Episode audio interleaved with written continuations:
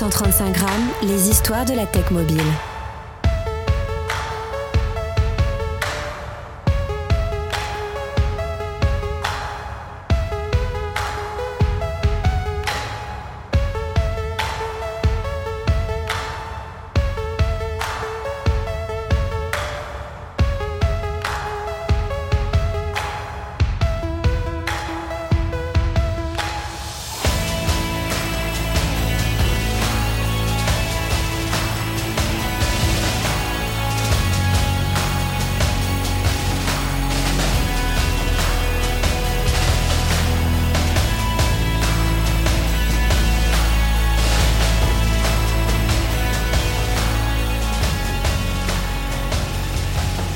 135 grammes, ce sont les histoires et les conversations de la tech mobile. Je suis Christophe Remey, bienvenue dans l'épisode 8 de la saison 4. C'est un épisode sur un système d'exploitation pour téléphone mobile que nous allons écouter. Nous allons parler de iOS qui est un OS pour échapper à la surveillance numérique. Il est basé sur le système d'exploitation Android, compatible avec toutes les applications Android. Cet OS permet de conserver l'anonymat de ses utilisateurs, car par défaut, il n'envoie aucune donnée à Google et il a été conçu pour offrir une expérience utilisateur agréable et naturelle. En écoutant ce podcast, vous allez découvrir petit à petit ce que fait cet OS. Les OS ont toujours été très nombreux au fil des années depuis la création du téléphone mobile. Dans les années 90, on peut parler du Newton OS d'Apple bien avant l'iPhone qui équipait un device avec un écran tactile et un stylet. Plus tard, nous avons eu Palm OS qui équipait le Palm Pilot. Puis en 98 apparaît Symbian OS qui est conçu par une jeune venture entre Psion, Motorola, Ericsson et Nokia en 2022 voit le jour de Windows CE, de J2ME, l'OS de BlackBerry. En 2005, Windows Mobile 5 et aussi Maemo, OS de chez Nokia, une initiative open source du constructeur. Lorsque l'iPhone a été lancé en 2007, le système d'exploitation était appelé iPhone OS et il a conservé ce nom pendant 4 ans, ne changeant pour iOS qu'avec la sortie d'iOS 4 en juin 2010. Jusqu'en 2007, les smartphones n'avaient pas d'écran tactile ou utilisaient un écran tactile résistif avec un stylet. Il fallait faire une pression sur l'écran pour actionner la fonctionnalité.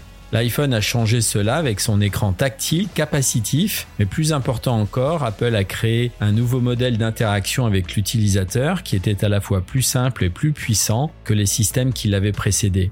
Si vous voulez en savoir plus, n'hésitez pas à aller écouter l'épisode 3 de la saison 3, l'iPhone fête ses 15 ans. Android fut lancé en octobre 2008 par une alliance de 34 membres dont HTC, Sony, Dell, Intel, Motorola, Samsung, LG et bien d'autres.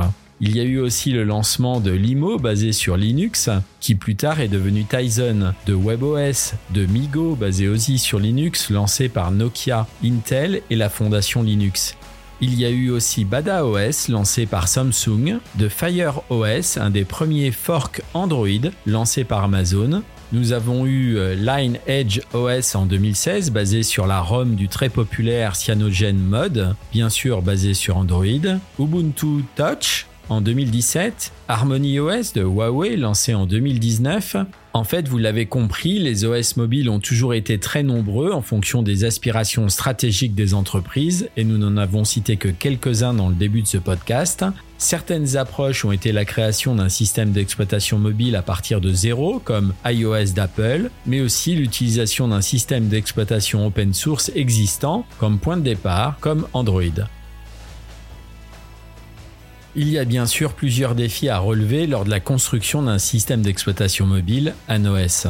Vous avez une complexité technique. Un système d'exploitation mobile doit être capable de gérer de nombreux composants matériels et logiciels différents, ce qui nécessite une grande expertise technique et une solide compréhension de la façon dont tous ces éléments interagissent. Il faut se soumettre à la conformité des normes et aux réglementations en vigueur dans le domaine de la téléphonie mobile, ce qui peut être un défi en raison de la complexité et de la variabilité de ces normes, y compris de continent à continent. Bien sûr, il faut une bonne coopération avec les fabricants de matériel pour que le système d'exploitation mobile soit utilisable sur un large éventail de dispositifs. Pour être attrayant pour les utilisateurs, ce système d'exploitation mobile doit être compatible avec un grand nombre d'applications, ce qui peut être difficile à gérer en raison de la variété des technologies et des frameworks utilisés par les développeurs d'applications. C'est d'ailleurs un talon d'Achille dans la construction d'un OS. Il existe déjà de nombreux systèmes d'exploitation mobile sur le marché, ce qui rend difficile les nouveaux projets. Il est donc nécessaire de se démarquer par des fonctionnalités innovantes et une expérience utilisateur de qualité qui est supérieure pour espérer réussir. Et c'est ce que vous allez découvrir avec ce projet d'iOS avec les smartphones Murena. Nous avons donc invité Gaël Duval, un défenseur de l'open source qui est à l'origine de l'idée de iOS. Il pense que le micro-ciblage doit être banni et que n'importe qui doit pouvoir utiliser un smartphone sans craindre pour ses données personnelles. Il est essentiel de comprendre le comportement des utilisateurs pour offrir une excellente expérience utilisateur. Mais cela ne doit pas nécessairement se faire au détriment de la confidentialité des utilisateurs. Si vous pensez que vos données personnelles et votre vie privée sont en danger sur votre smartphone, il faut alors écouter ce podcast jusqu'à la fin iOS est un OS, c'est un fork de Line OS sans Google, compatible avec toutes les applications Android, téléchargeable via la plateforme AppLaunch qui permet de conserver l'anonymat des utilisateurs. Vous pouvez même savoir qui et combien de trackers sont cachés dans l'application. Il documente également le nombre d'autorisations dont l'application a besoin pour fonctionner. La fonctionnalité Widget Advanced Privacy permet aux utilisateurs de garder la main sur la collecte de leurs données grâce à un système d'autorisation et conserve l'adblocking par défaut sur le navigateur, ce qui vous permet d'avoir une expérience sans publicité. Nous avons échangé avec Gaël Duval, fondateur de Murena, qui nous a détaillé la genèse et les caractéristiques du Murena One, le smartphone qui embarque iOS, nous avons aussi approfondi les enjeux de l'impact du développement de smartphones respectueux de la vie privée des utilisateurs dans un contexte marqué par l'émergence d'une souveraineté numérique européenne de plus en plus forte. Vous verrez ce podcast est comme les autres tout aussi passionnant. Vous êtes prêts? C'est parti.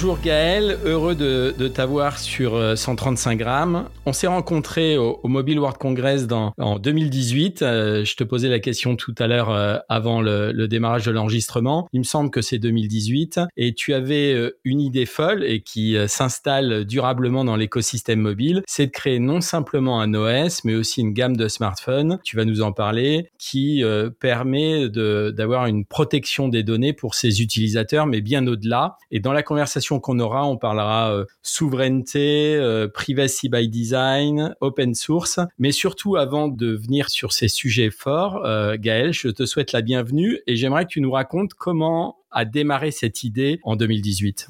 Bonjour, euh, euh, merci de, de, me donner l'opportunité d'enregistrer ce, ce, podcast. Euh, alors comment est venue l'idée euh, Alors l'idée elle est venue avant 2018. On va dire qu'elle est même, euh, elle vient d'assez loin parce que finalement c'est une idée qui est un peu la cristallisation de plusieurs plusieurs euh, projets, plusieurs expériences euh, qui sont liées à mon expérience personnelle. Euh, moi, historiquement, je viens du plutôt du monde du PC. Euh, j'avais créé une distribution Linux euh, il y a longtemps maintenant, hein, c'était il y a plus de 20 ans, donc il s'appelait Mandrake Linux, qui a eu son heure de gloire au début des années 90. Et, euh, et j'étais assez impliqué dans le, le, historiquement dans les années 90, j'étais assez impliqué dans l'arrivée du logiciel libre, open source. Et, et donc voilà, c'est un peu une passion pour moi, les systèmes d'exploitation, l'open source, les interfaces graphiques. Et il se trouve que vers 2015, euh, j'ai eu l'opportunité de rencontrer une startup qui bossait sur un, un nouveau système d'exploitation pour les smartphones qui s'appelait Firefox OS. Et, euh, et, je trouvais ça assez passionnant et ça m'a permis à l'époque de découvrir le monde du smartphone que je connaissais relativement peu finalement parce que même si je m'étais un petit peu au début de au premier iPhone, je me souviens, euh, on s'amusait à, à, à, les craquer pour pouvoir euh, se connecter en SSH dessus. C'était assez rigolo parce que en fait euh, c'était assez rigolo pour nous, pour nous, pour la communauté de tech parce que c'était un vrai euh, finalement l'iPhone ça avait un, un vrai système d'exploitation à l'intérieur quoi un vrai Unix qui tournait donc c'était assez fabuleux d'avoir un, un truc dans la poche, un Unix dans la poche. Euh, voilà, donc c'était un, un, truc qui commençait à me passionner. Euh, je découvre Firefox OS à l'époque par le biais de cette startup. Je me dis que c'est un projet hyper intéressant parce que euh, il y a un truc qui me qui me plaisait pas trop déjà à l'époque, c'était le fait qu'il y ait des ces ces, ces stores d'apps euh, propriétaires sur iPhone et sur Android qui, qui étaient euh, vraiment des, des, des, des boîtes. Enfin voilà, c'est hyper étanche.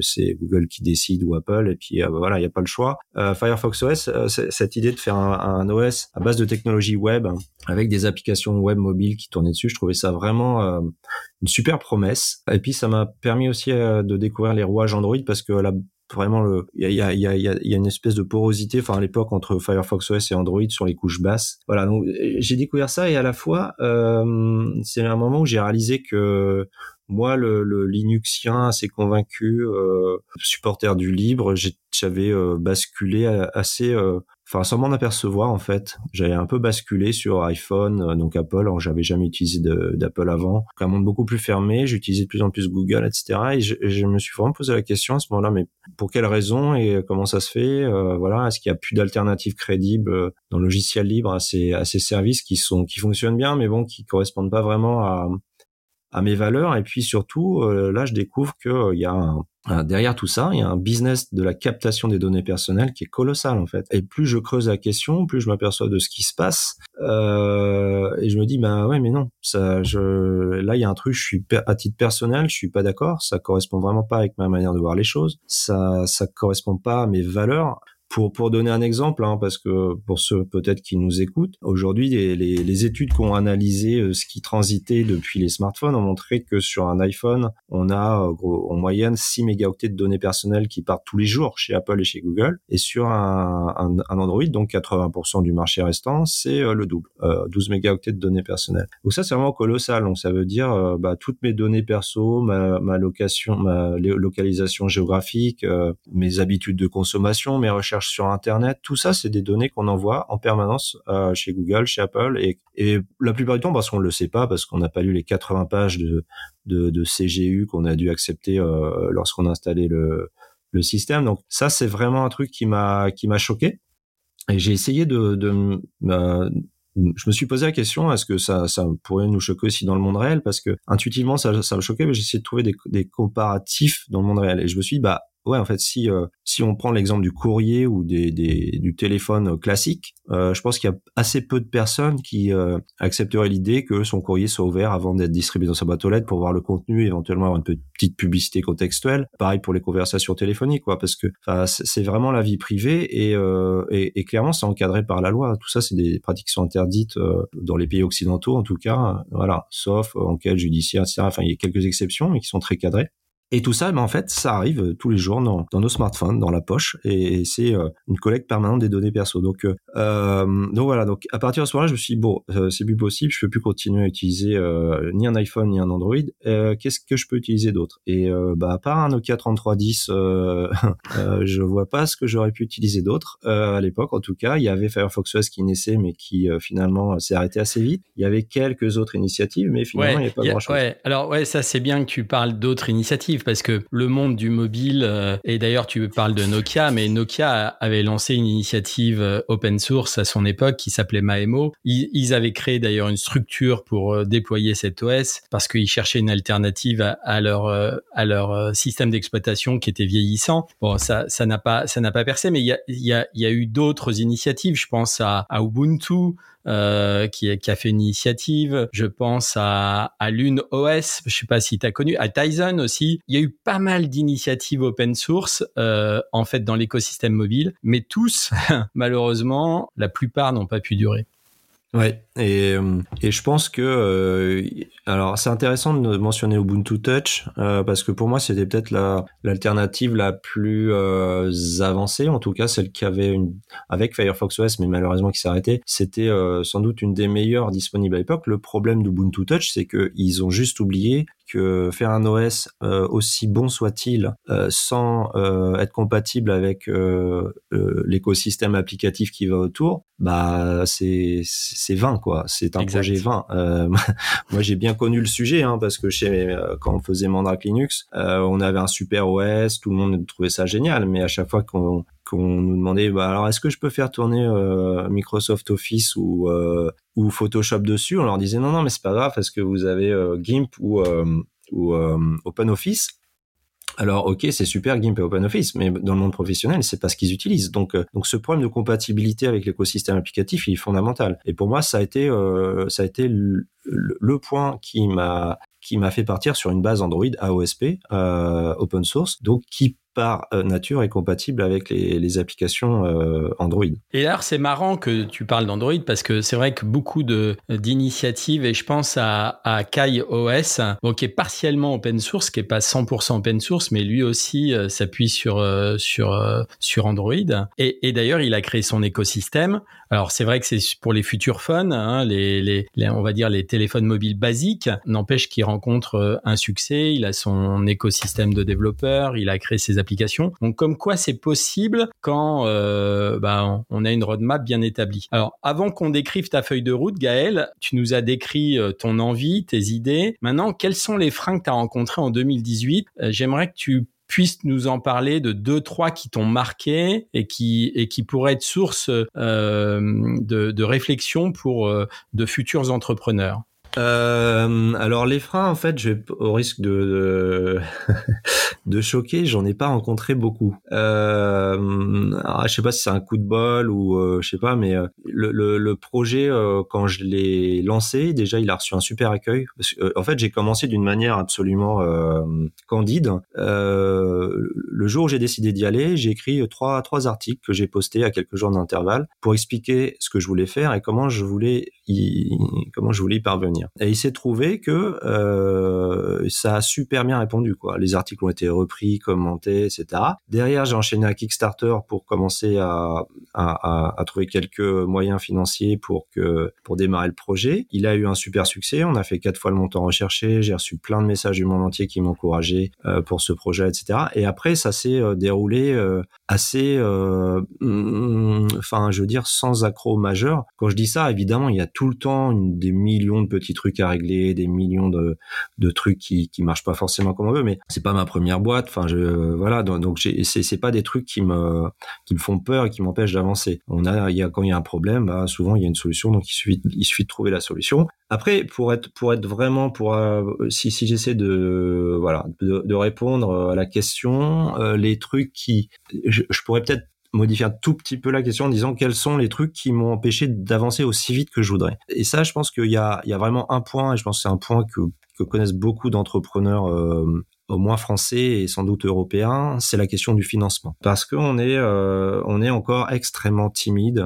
et en particulier pour des projets ambitieux comme celui-ci, hein, parce que c'est clairement un projet ambitieux, et on a, on s'est heurté à un espèce de de, de, de pas de défiance mais un truc qui mélange du snobisme et de la une forme de d'acceptation de résignation par rapport à euh, aux forces en place euh, Google et Apple pour les nommer euh, qui qui m'ont toujours euh, enfin c'est le mot révolté en fait qui me vient en tête quand j'entends ça parce que euh, je me dis comment c'est possible que les gens puissent avoir le cerveau aussi retourné que ça alors que à chaque fois qu'on parle du projet aux US, tout le monde, ça excite tout le monde. Enfin, je veux dire, c'est un truc, ouais, c'est génial. Et puis tout de suite, ils s'imaginent le potentiel derrière. Ici, quand on parle aux, aux institutions, euh, parfois même aux politiques, même si on veut pas mettre tout le monde dans le même panier, quand on parle aux, aux, aux fonds d'investissement, etc., on a, on est toujours vu avec une espèce de d'amusement condescendant qui m'a toujours euh, vraiment agacé pour le moins. Euh, voilà. Et, et ça, c'est un, je pense que c'est un problème fondamental. C'est-à-dire que si on fait un truc, euh, si, si, si aujourd'hui je monte une boîte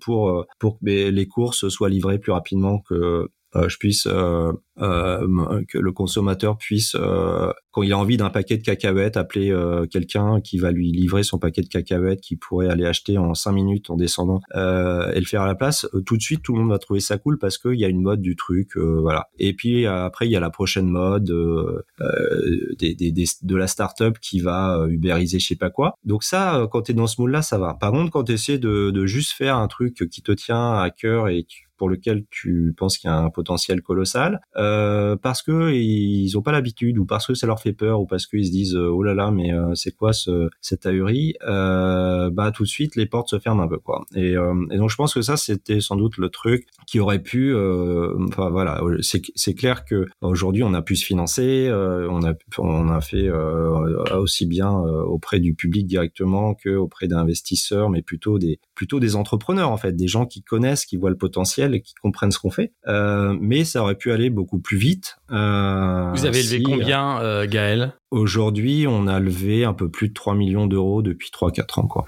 Ouais, donc c'est vrai que ça aurait pu aller beaucoup plus vite si on bah multiplie par 10 ou par 15 la somme, on avance plus vite, c'est clair. C'est ça. Donc ça, ça nous a permis d'avancer. Alors le côté positif, c'est que ça nous permet d'avancer avec une économie de moyens, une efficience qui est juste, enfin je veux dire, je pense, je mets au défi n'importe quelle autre startup de produire autant avec les moyens qu'on a eu. je le dis en toute modestie, hein, et parce que j'ai en plus j'ai plein de copains start Et Vous êtes quelques-uns quand même à faire comme ça. Vous êtes quelques-uns. Ouais. Pas euh, beaucoup, mais quelques-uns. C'est vrai que c'est quand, quand tu vois le, le climat ambiant, il euh, n'y a pas une semaine où on parle pas du montant des levées de fonds euh, des startups françaises. Euh, voilà, c'est un peu embêtant. Mais c'est un autre sujet, on va pas se concentrer là-dessus. Mais tu as raison, c'est un vrai frein. Euh, je pense que c'est un frein parce que tu sais, le mot frein, il a quand même tout son sens. Quand tu roules, si tu actionnes le frein, ça te freine. Et là, très clairement, euh, une boîte comme toi qui offre une alternative au duopole Apple et Google, mais là, c'est pas 3 millions d'euros qu'il faut mettre, euh, c'est c'est fois 10 et comme on le disait, même beaucoup plus parce que les, les enjeux sont, sont, sont énormes. Hein, sont énormes. Exactement. Parlons un peu de ta roadmap. Euh, Gaël, elle se déploie comme tu veux depuis 2018. Hein?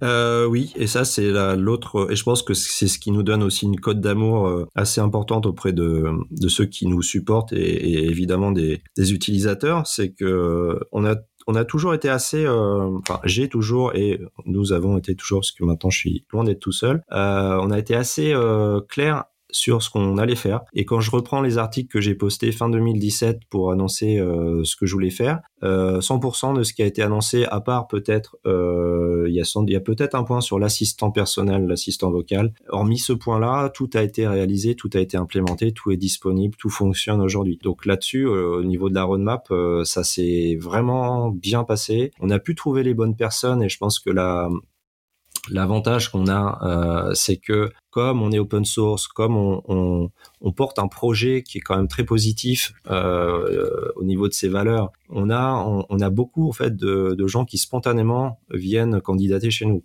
Donc après, euh, voilà, ça nous permet d'avoir des, gens de très grande qualité. On n'est pas obligé de, dépenser euh, des sommes colossales pour aller euh, essayer de trouver les bonnes personnes. Ça se fait très naturellement avec des gens qui sont toujours euh, très motivés. La, la roadmap s'est bien déroulée, puis on a fait des bonnes rencontres Typiquement, euh, quand on a réfléchi à comment commercialiser un smartphone avec euh, iOS dessus. Euh, ça s'est fait très naturellement. On précision, précision pour les lecteurs, hein, c'est pas iOS. Hein. c'est ah. EOS. Voilà, EOS. EOS. Voilà, C'est la prononciation à l'anglaise. Voilà. Et, euh, on, a, on a eu la chance de rencontrer très facilement Recommerce, euh, qui est un, un, un, des leaders du reconditionné euh, en France, qui a été vraiment séduit par le, le, le projet et qui nous a vraiment enfin ça a été une relation euh, super euh, dès le début. Nous ont euh, ouvert leurs portes en fait et on a pu assez facile assez rapidement on a pu commercialiser des smartphones reconditionnés avec iOS. Assez vite ça s'est avéré insuffisant en termes de volume parce que bah reconditionné c'est variable il y a des moments ça rentre plus que d'autres donc voilà. C'est là qu'on a rencontré Fairphone un peu par hasard mais enfin voilà je crois jamais trop au hasard moi. Et Fairphone bah ils, ils étaient aussi euh, comment dire, euh, prêts à bosser avec nous parce qu'ils avaient leur ils avaient leurs utilisateurs qui, qui commençaient à leur dire c'est super un, un, smartphone durable euh, comme vous faites, mais par contre avoir un Android de chez Google dessus, il y a un peu un conflit de valeurs, euh, voilà. Et donc comme en plus on avait déjà iOS qui marchait sur le Fairphone 2 et, ils voyaient qu'il y avait des utilisateurs qui remplaçaient euh, l'Android par euh, iOS dessus, euh, bah, qu'on est allé les voir et ils, ils, nous, ils nous ont ouvert les portes et très rapidement ils nous ont filé un coup de main pour porter sur Fairphone 3. Euh, puis on a pu en vendre et puis alors là ça, ça a explosé au niveau des ventes. Donc euh, euh donc voilà, ça s'est ça s'est déroulé de manière naturelle, mais je pense que la raison c'est parce qu'il y a on fait on, on comment dire on a une forme de, de, légitimité dans le projet. Je pense qu'on apporte une vraie réponse aujourd'hui à un besoin croissant du marché d'avoir des solutions euh, numériques qui sont plus vertueuses, plus plus en phase avec les, les valeurs euh, voilà de 2022. Hein. Enfin, on parle beaucoup du climat. Euh, les gens préfèrent manger bio que pas bio. Euh, préféreraient sans doute avoir une voiture électrique qu'une euh, voiture au mazout. Donc, je pense qu'on est vraiment typiquement dans cette dans cette nouvelle ère qui est en train de s'ouvrir dans le monde occidental, je pense en particulier, et qui fait qu'on ressort, on, cherche, enfin le, le, marché recherche des, des solutions plus plus éthiques, plus vertueuses. Revenons sur l'équipe, Gaël. Vous êtes combien au niveau de votre équipe? Alors, sans compter la communauté, parce qu'on a, on a beaucoup de monde dans la communauté qui nous file des coups de main, euh, aussi bien techniques que des traducs, etc. Les temps pleins euh, rémunérés, aujourd'hui, on doit être à 42, 43 personnes. Donc, euh, ça, ça commence à être une belle équipe. Et la communauté? Alors la communauté, là, j'ai pas les chiffres en tête, mais c'est des, c'est des milliers de, des milliers d'utilisateurs. Des milliers d'utilisateurs. Et comment vous avez fait pendant le Covid? Tout le monde travaille en, en télétravail depuis toujours ou vous avez eu un problème? Eh ben, on n'a pas eu de problème parce que dès le début, euh, on était full télétravail. On n'a jamais eu aucun bureau. Euh, et ça, la raison, c'est que, bah moi, j'ai, enfin, c'est un peu, c'est un peu chez moi une habitude. Enfin, j'ai, souvent télétravaillé et je me suis souvent rendu compte que même si c'est vrai, on peut pas le, nier, ça, ça réduit un petit peu le côté humain, etc., qui qui, qui, est, agréable hein, euh, enfin quand, quand, on travaille mais euh, en termes de de projet d'entreprise, il y a le, le j'ai toujours trouvé que le télétravail était extrêmement efficace. Et ça, je l'ai vécu depuis longtemps parce que dès le début, enfin, euh, euh moi, je viens du monde Linux et Linux, le, le projet Linux, il s'est construit dès 1991, euh, 92, il s'est construit sur un mode télétravail. Euh, c'est grâce à Internet que Linux a pu voir le jour et il n'y a jamais eu de bureau pour créer Linux. C'est des gens dans le monde entier qui se connectaient via Internet pour contribuer et construire quelque chose ensemble. Donc, on est parti dès le début sur ce, ce schéma-là. Euh, puis l'avantage, c'est que ça permet aussi de trouver des gens qui sont pas forcément prêts à déménager, mais qui par contre, euh, ils sont tout à fait prêts à bosser euh, pour ton projet euh, en restant, bah voilà, chez eux, à bosser à distance. Et, ça, ça permet de trouver des, des, des, super profils un peu partout dans le monde. Et on a des aujourd'hui des collaborateurs sur sur plusieurs continents. Super, excellent. J'imagine que tous ces collaborateurs adhèrent euh, en fait à vos, à vos, à vos ou à votre philosophie et notamment l'une d'elles c'est le privacy by design. On peut rappeler ce que c'est. Aujourd'hui, il y a une source et tu l'as rappelé, une source de, de données euh, dans un smartphone et dans son OS et avoir un cadre de protection de la vie privée dès la conception du produit ou du service euh, ben, devient vital et, et comme tu le rappelais, ben, il y a des aspirations légitimes qui se mettent en place depuis quelques années quand même. Hein. Euh, c'est pas c'est pas récent, mais là on arrive effectivement à peut-être à davantage de, de perception de, de ce qu'il faut faire sur son smartphone, de ce qu'il faut faire de ces données, alors que bah, les journalistes ont alerté depuis, enfin certains journalistes alerté depuis des années. Privacy by Design, tu peux nous, nous dire comment ça s'exécute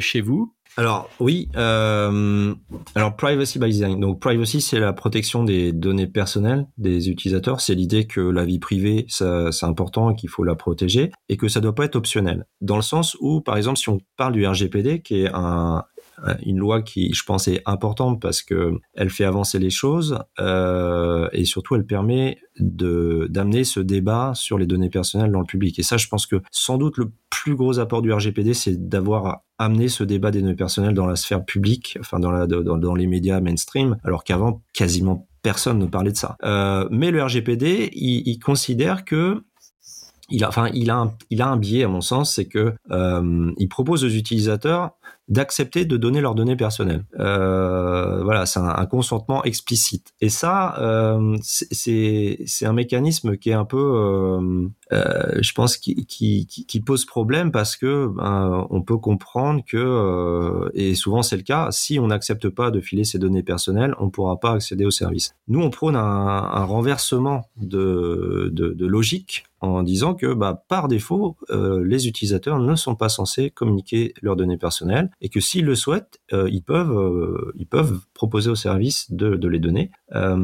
et, et c'est exactement ce qu'on fait aujourd'hui. Par défaut, le système d'exploitation iOS, EOS, il ne il n'envoie pas de données personnelles chez Google, Apple, etc.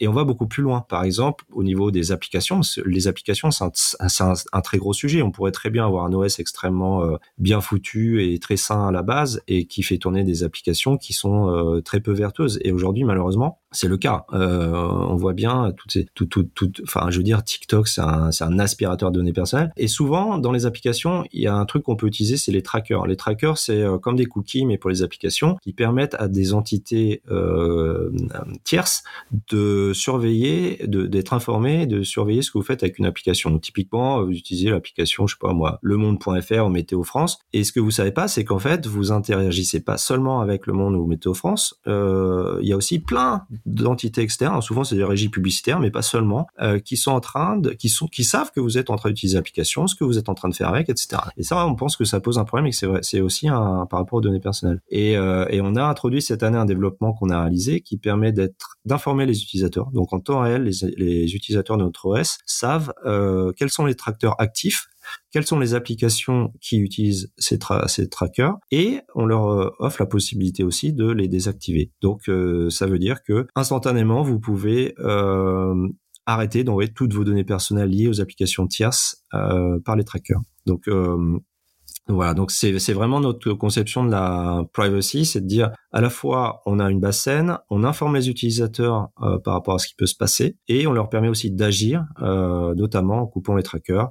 Pas seulement, on permet aussi des, trucs un peu rigolos, même si c'est plus anecdotique, euh, par exemple de pouvoir décider de, de, de faire un, fake geolocation donc en anglais donc euh, une fausse euh, géolocalisation si on si on veut faire croire aux applications qu'on est au fin fond du Sahara ou à l'autre bout du monde. Avec avec iOS on peut le faire en, en quelques clics euh, de doigts euh, ou masquer son adresse IP voilà ce genre de choses. Donc c'est vraiment l'idée que par défaut la vie privée des utilisateurs elle doit être respectée Super. Revenons à, TikTok. C'est marrant que tu parles de TikTok parce que hum, je me posais la question avec ce que, ce que tu étais en train de décrire. Qu'est-ce qu'il faut pour que les gens comprennent en fait? Parce que hum, TikTok, c'est quand même aujourd'hui euh, quasiment un milliard d'utilisateurs actifs par mois. C'est plusieurs heures par jour d'utilisation. Donc non simplement ça, ça aspire de la donnée, mais en plus ça, ça bouffe les réseaux des, des telcos en consommation euh, et dans les data centers et j'en passe euh, des vertes et des meilleures. Et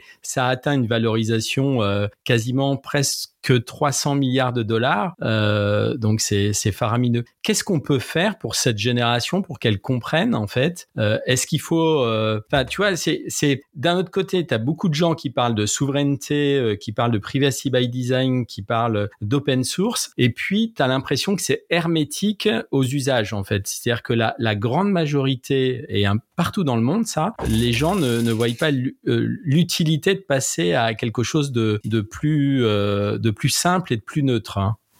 Ouais. Et en fait, euh, cette question-là, euh, c'est exactement la même que si vous demandez à un héroïnomane de comment lui faire comprendre qu'il faut qu'il arrête de prendre de l'héroïne, ou à un fumeur, euh, comment on peut lui faire comprendre que c'est mal de fumer, pareil avec l'alcool, etc. en fait, TikTok, comme tous ces réseaux sociaux, ils fonctionnent sur des des, il repose sur des mécanismes euh, qui sont liés au manque et, et de la récompense. Euh, et ça, c'est des, des c'est, c'est pas, un... en fait, faut pas croire que TikTok ou Facebook ou euh, ce genre de service, c'est, c'est deux trois ingénieurs qui se sont mis comme ça, ils se sont dit on va faire un truc cool qui permette aux utilisateurs d'échanger des, des infos. Non, non, c'est, ça va bien plus loin que ça. En fait, c'est, ils sont ils sont entourés de spécialistes de psychologie qui connaissent tous ces trucs-là et qui vont avoir comme objectif de définir des algorithmes qui vont essayer de maximiser le temps passé sur l'application pour pouvoir les exposer à de la pub et vendre de la pub. Et donc ça, c'est ça repose sur plein d'études psychologiques. Il y a plein d'articles qui sont écrits là-dessus. Euh, donc c'est tout à fait euh, connu et public. Euh, et donc, eh ben, ils sont dans un mécanisme d'addiction. et ces mécanismes d'addiction, eh bien, c'est c'est pas la raison qui peut les en sortir en fait, c'est probablement plutôt la régulation. Et tant que on n'aura pas euh, le régulateur qui viendra mettre son nez là-dedans en disant c'est mal euh, ce qui se passe dans vos outils, euh, montrez-nous vos algorithmes, comment ils fonctionnent, pourquoi vous faites ça, etc. Je pense qu'on n'avancera pas. Et on voit aujourd'hui les, les, les impacts euh, délétères que ça peut avoir. On a plein de, plein d'histoires de, de, enfin je veux dire des, des ados qui vont mettre fin à leur jour. On a des ados qui qui vont avoir des comportements boulimiques ou inversement anorexiques, etc. Et il y a des liens euh, qui ont été établis entre l'utilisation de ces de ces applications, de ces outils et, euh, et ces effets délétères. Donc, je pense que là, c'est un problème de santé publique. Quoi. Et quand il s'agit de santé publique, voilà, c'est la même histoire qu'avec les compagnies de tabac dans les années 70 ou 60 qui niaient que le tabac, ça pouvait tuer. Enfin, ils ont tout fait pour. Et à un moment, il a fallu interdire et puis et puis et puis réguler. Est-ce que TikTok est téléchargeable sur iOS? Oui, euh, oui, parce que nous, on, prône la liberté de choix, donc de choix éclairé. Donc, on informe les utilisateurs et euh, après, ils font ce qu'ils veulent. Donc ça veut dire que s'ils téléchargent TikTok, en fait, tout ce que tu as mis en place, au final, ne sert à rien parce que tu tu bloques pas, tu bloques pas l'application. En fait, tu bloques pas les data qui sortent. Si? Oui, oui, non, c'est totalement vrai. Euh, pour pour ces applications-là en particulier, euh, à part peut-être à la marge, il y a, y a sans doute quelques trackers dans TikTok qu'on peut supprimer, mais le le, le, le le fond du, enfin le, le, service fondamental de TikTok et, de Facebook ou d'Instagram, je sais pas, euh, de toute façon, il, on peut pas le modifier. Ou alors, effectivement, il faudrait qu'on interdise euh, d'utiliser cette, cette application-là. Mais on sait très bien ce qui se passe dans ces cas-là. Les, ceux qui l'utilisent euh, iraient voir ailleurs. Donc, je pense que il n'y a pas de réponse technique à ces, à ces questions-là. Ouais, bien, bien qu'aux États-Unis, il y a un ancien président de la République qui a failli l'interdire, comme ils ont interdit pour l'infrastructure télécom Huawei. Donc, au final euh, voilà, le régulateur, le seul moyen de faire avancer les choses, comme tu l'as dit, c'est parfois des décisions euh, qui sont euh, tranchantes en fait hein, sur sur ce type de d'application. Parlons souveraineté. moi, Gaël, il y a une chose, souveraineté, c'est un c'est un beau mot, et d'un autre côté, ça peut faire peur parce que quand on prend l'étymologie du mot souveraineté, il y a quand même derrière sous-jacent la domination, être souverain, et au final pas avoir d'interférence extérieure. Alors, je voudrais que tu expliques en fait bien sûr, là, on a, quelques minutes, hein, il faudrait peut-être plusieurs heures pour, pour avoir ce, ce débat-là, mais comment tu vois la souveraineté s'exercer dans l'écosystème mobile hein? Euh, ouais, alors c'est un grand sujet, un très vaste sujet. Euh, moi aussi, c'est pareil, je me méfie du mot souveraineté parce qu'il est un peu, euh, il peut avoir des connotations un peu sulfureuses. Euh, on, on, peut le, il y a d'autres mots que souveraineté. On peut, on peut parler de d'indépendance stratégique, par exemple, euh, qui, est, moins connoté. Bah, la souveraineté, hein, c'est euh, c'est comme pour le gaz. Maintenant, je pense que les, gens qui comprenaient pas trop de quoi on parlait avant, euh, ils comprennent beaucoup mieux maintenant avec depuis la guerre en Ukraine. Hein. c'est que bah, si on dépend d'une d'une entité tierce qui n'est pas forcément notre ami pour la vie, pour s'approvisionner en gaz, bah, le jour où il, arrête de nous approvisionner en gaz, ou quand ça se passe mal euh, avec lui, bah, euh, les gens ils, se mettent à acheter des pulls euh, pour passer l'hiver. Et dans les usines ça devient plus compliqué. Et parfois on peut on doit même arrêter l'usine Duralex parce que l'énergie est trop chère pour fabriquer des bah, les verres justement. donc donc voilà. Donc la souveraineté c'est vraiment ne pas dépendre d'un acteur extérieur, alors après il faut définir extérieur, mais pour euh, les services qui sont euh, d'intérêt euh, vital pour pour la société. alors c'est intéressant, je te coupe, c'est intéressant ce que tu dis. Ça voudrait dire que par exemple notre police, pompiers, en fait tout ce qui est stratégique dans un pays devrait pas être équipé avec les OS actuels? Ah bah oui, enfin ça, je pense qu'on est beaucoup à penser ça. Il faudrait vraiment, enfin c'est un sujet d'une heure, mais euh, dans dans euh, mon, expérience passée, un jour on a reçu un ministre de l'industrie euh, dans les locaux de Mandrakesoft à l'époque à Paris, et on lui a expliqué ce qu'on faisait. Il était super content, etc. Puis à un moment, on commence à parler. on, parlait évidemment des des OS concurrents et puis on se met on arrive sur le sujet de Windows évidemment qui à l'époque était bah, était un peu en concurrent de Windows et et puis on, développe et puis à un moment on parle des centrales nucléaires et là on, on dit mais euh, vous voyez monsieur le ministre euh, c'est quand même un petit peu ennuyeux que dans les centrales nucléaires on puisse utiliser du, Windows.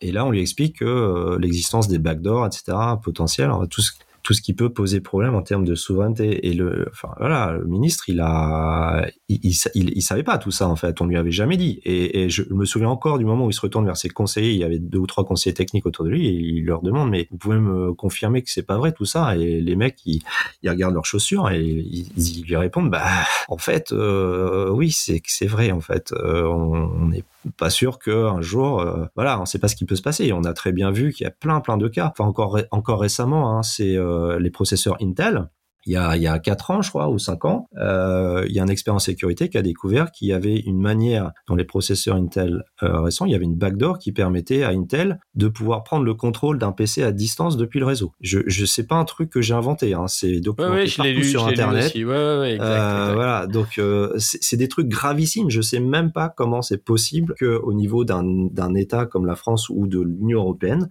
quand, suite à ce genre d'information, on ne puisse pas dire immédiatement, il devient interdit du jour au lendemain d'utiliser des PC avec les processeurs Intel pour un certain nombre de services critiques, euh, voilà, parce que parce que ça pose des, enfin voilà, ok, on est entre guillemets copains avec les Américains, mais est-ce que c'est pas forcément pour la vie On a bien vu quand il y avait Trump que on était déjà vachement moins copains. Enfin, c'est des choses qui peuvent évoluer. Donc ça pose vraiment la question de maîtriser son outil et euh, les outils qui sont liés aux services critiques et euh, voilà. Donc maîtrise de l'outil, ça veut dire comprendre comment il fonctionne dans ses rouages les plus intimes, pouvoir le faire fonctionner comme on le souhaite, euh, pouvoir le modifier, l'améliorer selon selon ses besoins, et puis surtout l'indépendance, c'est que pour faire tout ça, il faut pas dépendre d'un tiers, d'un pays tiers, etc. Il faut, c'est ça pour moi l'indépendance stratégique qu'on appelle la souveraineté. L'indépendance stratégique euh, au sein d'un pays, euh, si on parle de l'écosystème mobile, euh, le smartphone marche essentiellement avec le réseau, le réseau des opérateurs. Il y a quatre opérateurs aujourd'hui en France comment tu, quelles sont tes relations avec ces gens-là? Parce qu'au final, euh, ils ont tous quasiment des, boutiques euh, physiques, ils ont des stores online. C'est eux qui vendent une grande partie quand même du renouvellement des, mobiles, pas que, très clairement, mais quand même, ils sont force de proposition. Comment on peut amorcer un changement pour que euh, justement il y ait une vraie appétence de l'utilisateur en se disant bah oui, il y a un autre choix possible et peut-être que celui-ci est plus acceptable? Oui, euh, je pense pas que ça soit les opérateurs qui vont nous pousser parce qu'ils ont ils ont une logique de marché et de produit qui euh, euh, qui à mon avis prévaut sur des considérations euh, philosophiques ou politiques. Donc euh, donc aujourd'hui ils vendent ce qui se vend et ce qui se vend c'est ce que les utilisateurs veulent acheter. Donc c'est à nous de faire ce boulot de sensibiliser le public à, à ces sujets-là, de leur donner des bonnes raisons d'acheter nos produits et à un moment on atteint une masse critique qui fait que euh, bah, on se retrouve naturellement dans les circuits de distribution classiques et chez les chez les opérateurs. Aujourd'hui, euh, aujourd'hui, on est clairement encore, pour ce qui nous concerne, sur une niche de marché. Alors c'est une grosse niche euh, parce que ça représente quand même beaucoup de monde et puis c'est une niche qui, qui grossit. tu as quelques chiffres à donner qui sont publics ou pas? Euh, les chiffres qu'on a, oui, bah c'est euh, aujourd'hui on a plusieurs dizaines de milliers d'utilisateurs de l'OS, euh, mais clairement ce que je veux dire par là, c'est que aujourd'hui ceux qui utilisent ce qu'on fait, leurs bonnes raisons de l'utiliser, on les connaît. C'est-à-dire que en gros il y a trois il y a trois bonnes raisons. Première c'est que on est 100% open source parce qu'on pense que ce qu'on prétend, il faut pouvoir le prouver et que pouvoir le prouver, il n'y a rien de mieux que, que de montrer son code source euh, pour pouvoir être challengé sur ce qui se passe vraiment avec. Euh, la deuxième chose, c'est euh, évidemment la protection des données personnelles, euh, donc ce qui est notre cœur de, de, de métier à l'origine du projet. Et ça, on a un certain nombre de personnes euh, qui euh, comprennent ces sujets-là maintenant et qui souhaitent quelque chose de, de meilleur à ce sujet-là. Et c'est pour ça qu'ils nous utilisent. Et la troisième raison, c'est lié plus au développement durable parce que l'OS qu'on développe, il a euh, par effet de bord, il a une particularité, c'est qu'il permet euh, de faire vivre des smartphones plus longtemps parce qu'on n'est pas à la course à l'échalote de euh, on va vous vendre une caméra où il y aura encore plus de pixels tous les ans, il faut absolument que vous l'achetiez parce que c'est super cool. Non, non, nous on est dans, bah voilà, on vous offre un smartphone qui fonctionne, qui vous offre une vie numérique normal. Et en plus, si jamais vous, vous avez un smartphone qui a 5 ou 6 ans, ou peut-être plus, parce que ça peut être jusqu'à 10 ans, bah regardez dans la liste parce que peut-être qu'on euh, qu'on va le supporter avec notre OS, y compris avec euh, des versions euh, assez récentes d'Android, donc à jour avec les patchs de sécurité, etc. et ça, c'est une très très grosse... c'est un très gros argument pour le développement durable. Voilà, c'est le fait que faire vivre un téléphone plus longtemps, aussi avoir des un impact potentiellement un impact énergétique qui est moins important parce qu'on on est un petit peu plus euh, raisonnable sur le, sur les échanges de données, etc. Donc une batterie qui dure plus longtemps, etc. Voilà, on a on a aussi ce côté-là. Euh, c'est une grosse part de nos utilisateurs, donc qui sont plutôt euh, des utilisateurs de Fairphone, par exemple, qui euh, qui soutiennent le projet. Donc ça fait une grosse niche, mais on n'est pas encore au, au comment on dit au marché au mass market, au, au marché très grand public, même si on, en termes de, de produits, on s'en rapproche de plus en plus. Alors cette année, vous avez lancé euh, une nouvelle marque en fait euh, qui est Murena. Enfin, c'est pas une nouvelle marque, c'est disons que c'est c'est la marque qui englobe et l'OS et le smartphone, c'est ça? Oui, c'est ça. Il nous fallait une marque euh, facile à retenir euh, avec un nom de domaine euh, simple. Murena.com, c'est simple. Il nous a fallu un petit peu de temps pour l'introduire parce qu'on voulait que ça soit sécurisé en termes de, vous savez, enfin les dépôts de marque, etc. C'est un truc un peu compliqué et qui prend beaucoup de temps pour être sûr que la marque soit bien protégée aux US, en Union européenne et, euh, et voilà, aujourd'hui, on communique essentiellement sur la marque Murena. Donc Murena, c'est les smartphones avec iOS, donc le, l'OS qu'on développe et, euh, et, aussi les services en ligne parce que on, développe aussi toute une partie de une partie cloud avec euh, tout ce qu'il faut pour avoir une adresse mail, euh, calendrier, gérer ses, ses, photos, gérer ses documents en ligne, pouvoir les éditer, euh, voilà. Donc tout ça basé sur des, des logiciels open source qui font le lien aussi avec le smartphone, c'est une synchronisation et évidemment qui offre toutes les garanties de en termes de, de protection de, de la vie privée, protection des données personnelles. Murena, pourquoi Murena? Ça veut dire quoi? Alors, euh, ça veut pas dire grand chose. Euh, Murena, c'est lié, enfin, c'est dérivé de la murène. La murène, c'est un, une sorte de d'anguille sous-marine euh, qui euh, qui sait se cacher assez facilement. Mais, mais bon, pour la petite histoire, ça aurait dû être le nom original du projet. J'avais trouvé un autre nom à l'époque euh, dérivé qui s'appelait ILO. C'était un petit peu plus court et en deux syllabes. Et puis euh, ILO, on a eu des petits soucis, donc on n'a pas pu on a dû l'abandonner. Et donc voilà, au final, on est revenu sur Murena. Ok, donc c'est une gamme complète. Cette gamme, en fait, tu es obligé de, euh, alors je dis obligé entre guillemets, tu es obligé de réinventer en fait tout l'écosystème pour être autonome. Alors pas pas tout l'écosystème quand même parce que par exemple pour donner accès à la totalité des applications Android euh, qui existent. Donc ça on, nous on, on, peut pas recréer un store comme ça euh, d'emblée aller voir tous les éditeurs donc euh, donc on accède à ce qui existe aujourd'hui. Par contre effectivement dans bah oui, tout le reste, on recrée l'écosystème, y compris dans les services en ligne. on développe notre propre, enfin, on a développé notre site de vente en ligne. enfin, ça va assez loin. Combien, combien de smartphones supportés aujourd'hui? J'ai pas vérifié récemment, mais on était à plus de 250 modèles différents, donc je passe peut-être 260, 270. Et, euh, et dans la gamme Murena, donc que nous vendons, euh, on doit avoir, donc on a deux modèles de Fairphone, euh, on a un modèle euh, de TerraCube, on a un modèle reconditionné, donc un Galaxy S9 qui commence à être un peu ancien, et on a euh, notre propre téléphone puisque cette année on a on a lancé aussi notre propre matériel donc qu'on appelle le Murena One. Donc sur un matériel qu'on a acheté sur étagère mais qu'on maîtrise et qu'on peut sourcer euh, en, avec le volume qu'on veut. Alors aujourd'hui, est-ce que le Mura One est, est 100% européen? Parce que je vois que ton, ta plateforme Murena, en fait, elle est disponible dans 25 pays, c'est ça? 25 pays. Tous les pays de l'Union européenne, plus euh, Grande-Bretagne, Suisse, et puis les US aussi. C'est, c'est quand même, euh, aujourd'hui, est-ce que tu crois qu'on va arriver à, à, remettre une fabrication de smartphones en Europe ou c'est euh, définitivement perdu?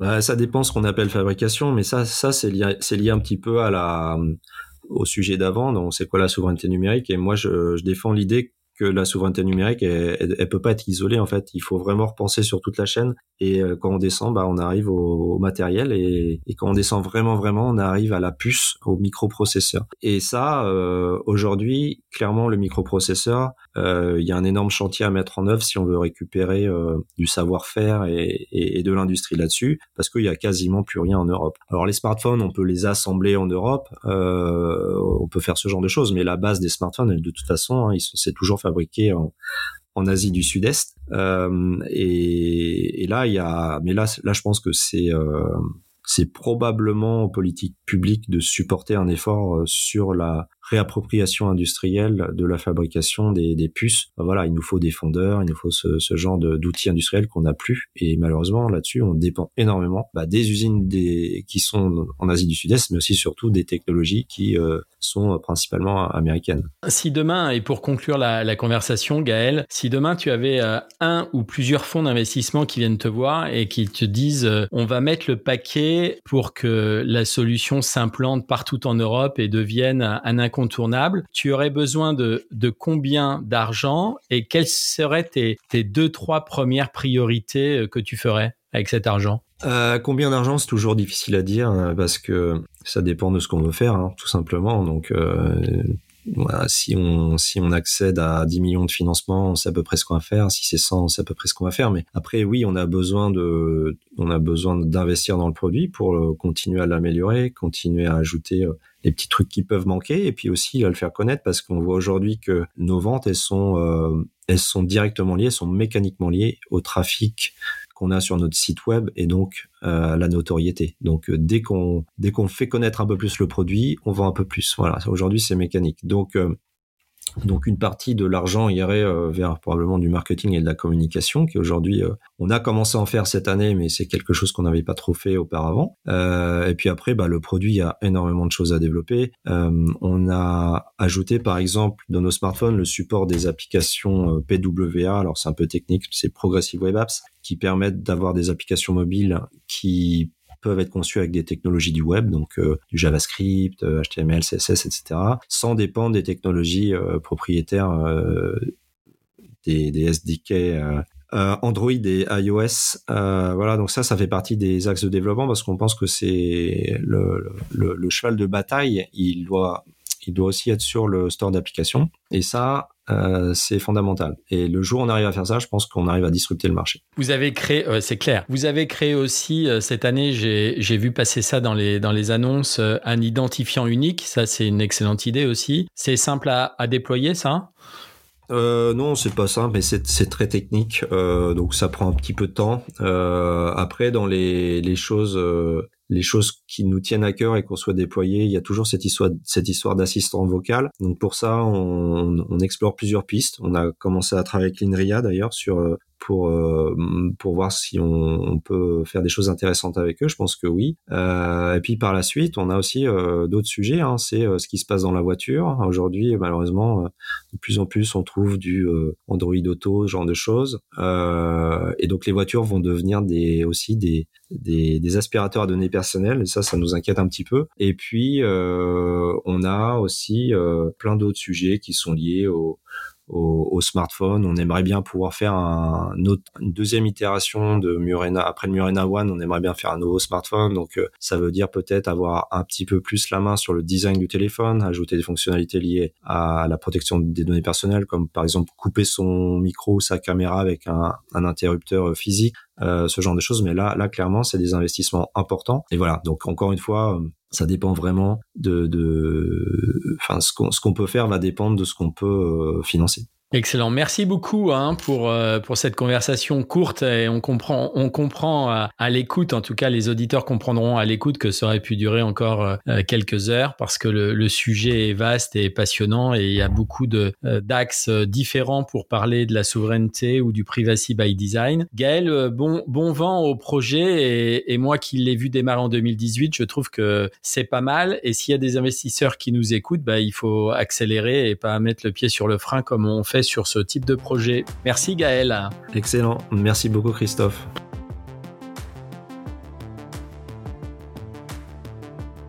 Voilà, c'est la fin de cet épisode pour démarrer l'année 2023. Merci de l'avoir écouté. J'espère que vous avez découvert cet univers du système d'exploitation pour téléphone mobile, que Gaël vous a donné aussi envie d'adopter son OS et pourquoi pas son smartphone. N'hésitez pas à nous envoyer vos commentaires sur les plateformes de podcast. Nous mettrons les liens et vidéos des nombreuses sources dans un post dédié sur servicemobile.fr qui sert à préparer ce podcast. Je vous dis à très bientôt. 135 grammes, les coulisses de votre smartphone.